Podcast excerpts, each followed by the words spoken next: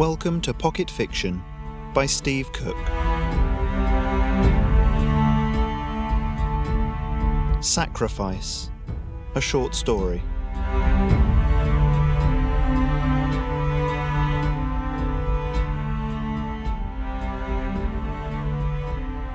Sir, what I am about to show you is far and away the crown jewel of our collection, the salesman said, running his fingers over his poncy goatee and adjusting his My name is Renee badge. As Brian was guided past huge fridge freezers and glistening marble worktops, he felt his mouth go dry. There was no way he could afford any of this, not on his salary. The kitchen showroom was brightly lit, spotlights reflecting from every chromed surface, exuding wealth and a kind of harsh comfort. Right this way, sir, Renee said, pointing towards a relatively empty area. There was just a long worktop with a sink and an induction hob, a few herbs and spices, and a bottle of olive oil.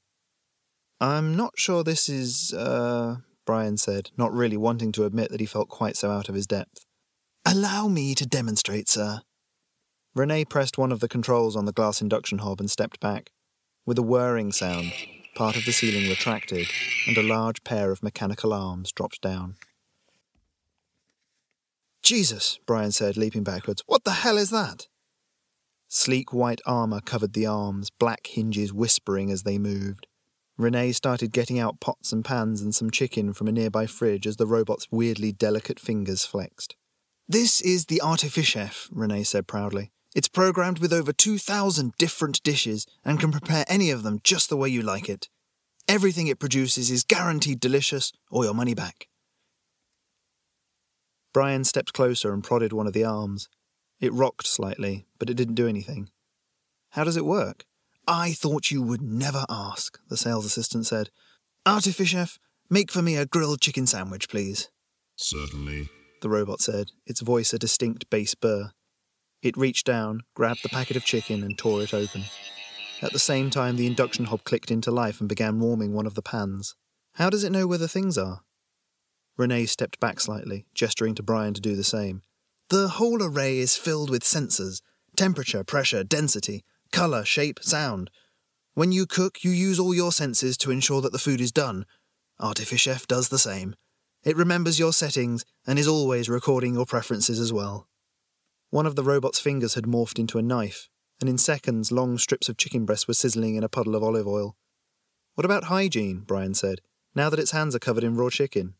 It's waterproof, of course, Renee replied. It will wash its hands in a moment. He opened a cupboard and took two slices of bread from inside, handing them to the robot. With swift, sure movements, one of the hands began to turn the chicken, while the other took the bread and disappeared up into the ceiling. A moment later it was back, and Brian saw that the bread was buttered.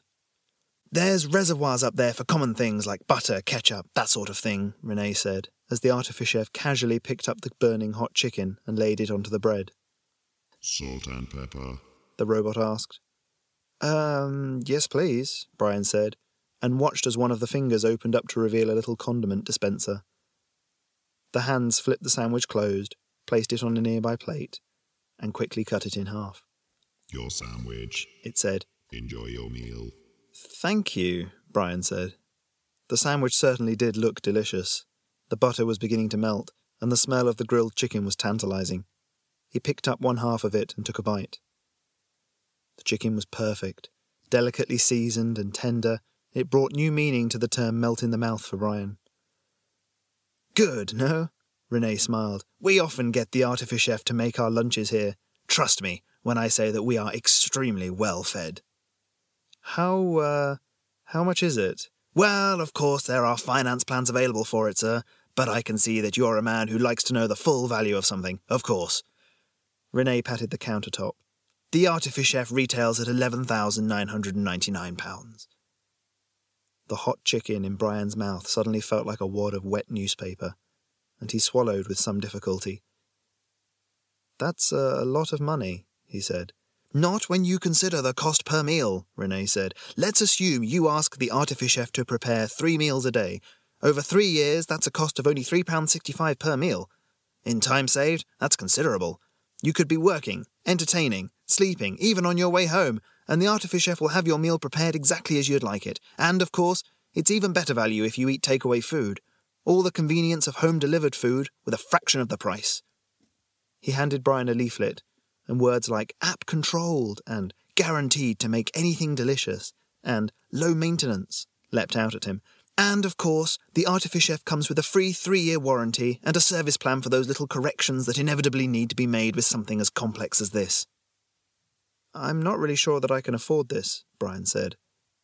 A thought struck him. Can it make pizza? Renee smiled wolfishly. Two days later, the workmen packed up their tools, shook Brian by the hand, and left him in his little kitchen. He looked at the pair of robotic arms dangling from the ceiling, and a wave of doubt swept through him, squashing the excitement. This is so freaking dumb, he said to the air. What the hell was I thinking? Away from the open space of the showroom, the arms suddenly seemed larger than life and took up a huge proportion of the workspace. Brian shook his head. Well, he was committed now, and the others would be turning up soon. Time to get going. Artifichef? Yes, Brian. I'm having a few friends over for dinner this evening. I need you to prepare some food for me. Very well. Please state food preferences. Make me a tester first, please. Brian frowned as his imagination failed him. What about. Uh, vegetable hot pot? Like my mum used to make. One portion.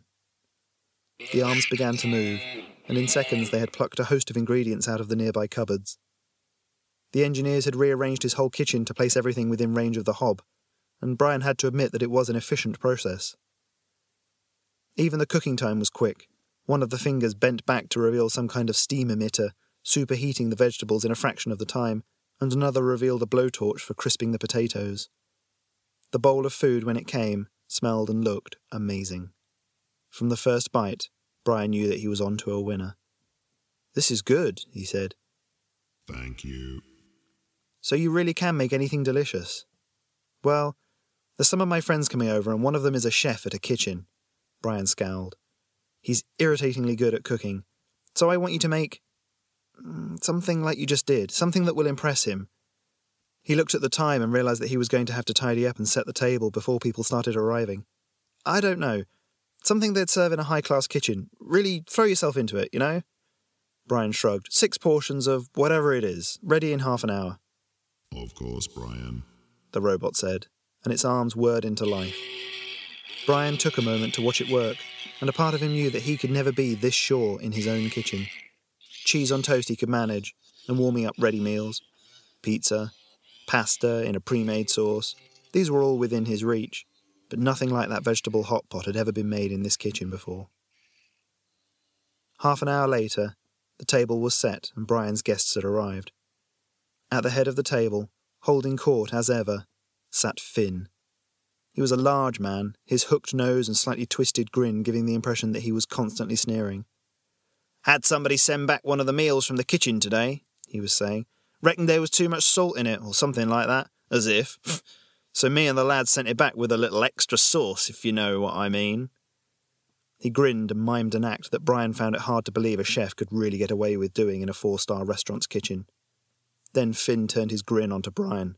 So, where's this robot chef you've been bigging up to us for the last couple of days? In the kitchen. Should be about done, actually, Brian said. As if in answer, he heard the sound of whirring, and then the robot's voice. Dinner is ready, Brian. Heart in his mouth, Brian got up and went into the kitchen. The robot was nowhere to be seen, obviously retracted back into the ceiling, but below its spotlessly clean workstation were six plates of delicately arranged food. The design was flawless, one part seamlessly blended into the next, rice of three different colours laid next to meat in some sort of sauce, and vegetables that Brian didn't even feel like he recognised. He'd just grabbed one of anything he could find from the local supermarket in preparation. Everything glistened with a healthy sheen, perhaps lightly fried in some sort of oil. Brian grinned and picked up two of the plates. As he placed each plate down, his guests let out a little sound of satisfaction. The smell rising from the food was enough to set anyone's senses alight, and even Finn's face lit up. Brian watched carefully as people began to pick their way through the food, and conversation dropped to zero. Popping a morsel in, Brian smiled. Perhaps it was worth it after all. Eating out at a restaurant serving food of this caliber would surely have cost more than eighty pounds, and here he and here he was enjoying it for less than four pounds, in a fraction of the time. Mere minutes later, everyone was talking about the meal, staring at their empty plates. So, when do we get to meet your maestro chef? Finn asked. I've got to say, that was almost as good as anything one of my junior chefs can turn out. You sanctimonious prick, Brian thought, but he smiled back. Sure, come into the kitchen and meet the artifichef. They all rose and filed into the kitchen. There was barely room to stand and see, but Brian slid up onto the countertop, pushing the now obsolete microwave out of the way. Where is it then? Brian pointed to the ceiling. Up there. I'll call it down. He cleared his throat dramatically and said, Come down, please, artifichef. The ceiling hatch whirred open, and a single arm dropped down. Uh, both arms, please. There was no response. Bit weird, only having one arm, Finn said. He poked at it. Hey, you! What was that dish we just ate? Polycarbonate and polypropylene filet glazed in a lubricating oil served with rice and a medley of vegetables. The robot said. Finn frowned. Poly. P- polyproper. Sounds like packing material. Anyway, it was delicious. Thank you, sir. I am programmed to make anything I cook delicious. This reminds me of the last time I had a junior chef hurt himself at the restaurant, Finn said, trying to recapture his place as the centre of conversation. Nearly chopped his old damned arm off. Emergency room job, that one. Shame, though. Could have made a fine stew out of that arm. He barked out a laugh and moved back into the dining room, trailing the others in his wake. Brian was left in the kitchen, looking up at the artifichef's single arm. A terrible realization was growing in his mind. Where's your other arm, artifichef? he said quietly. There was a pause. Then the robot said, Raw materials were necessary, and your instructions were quite specific. There was a click, and as Brian tried to fight down the urge to vomit, he heard his own recorded voice repeated back at him. I don't know. Something they'd serve in a high class kitchen. Really throw yourself into it.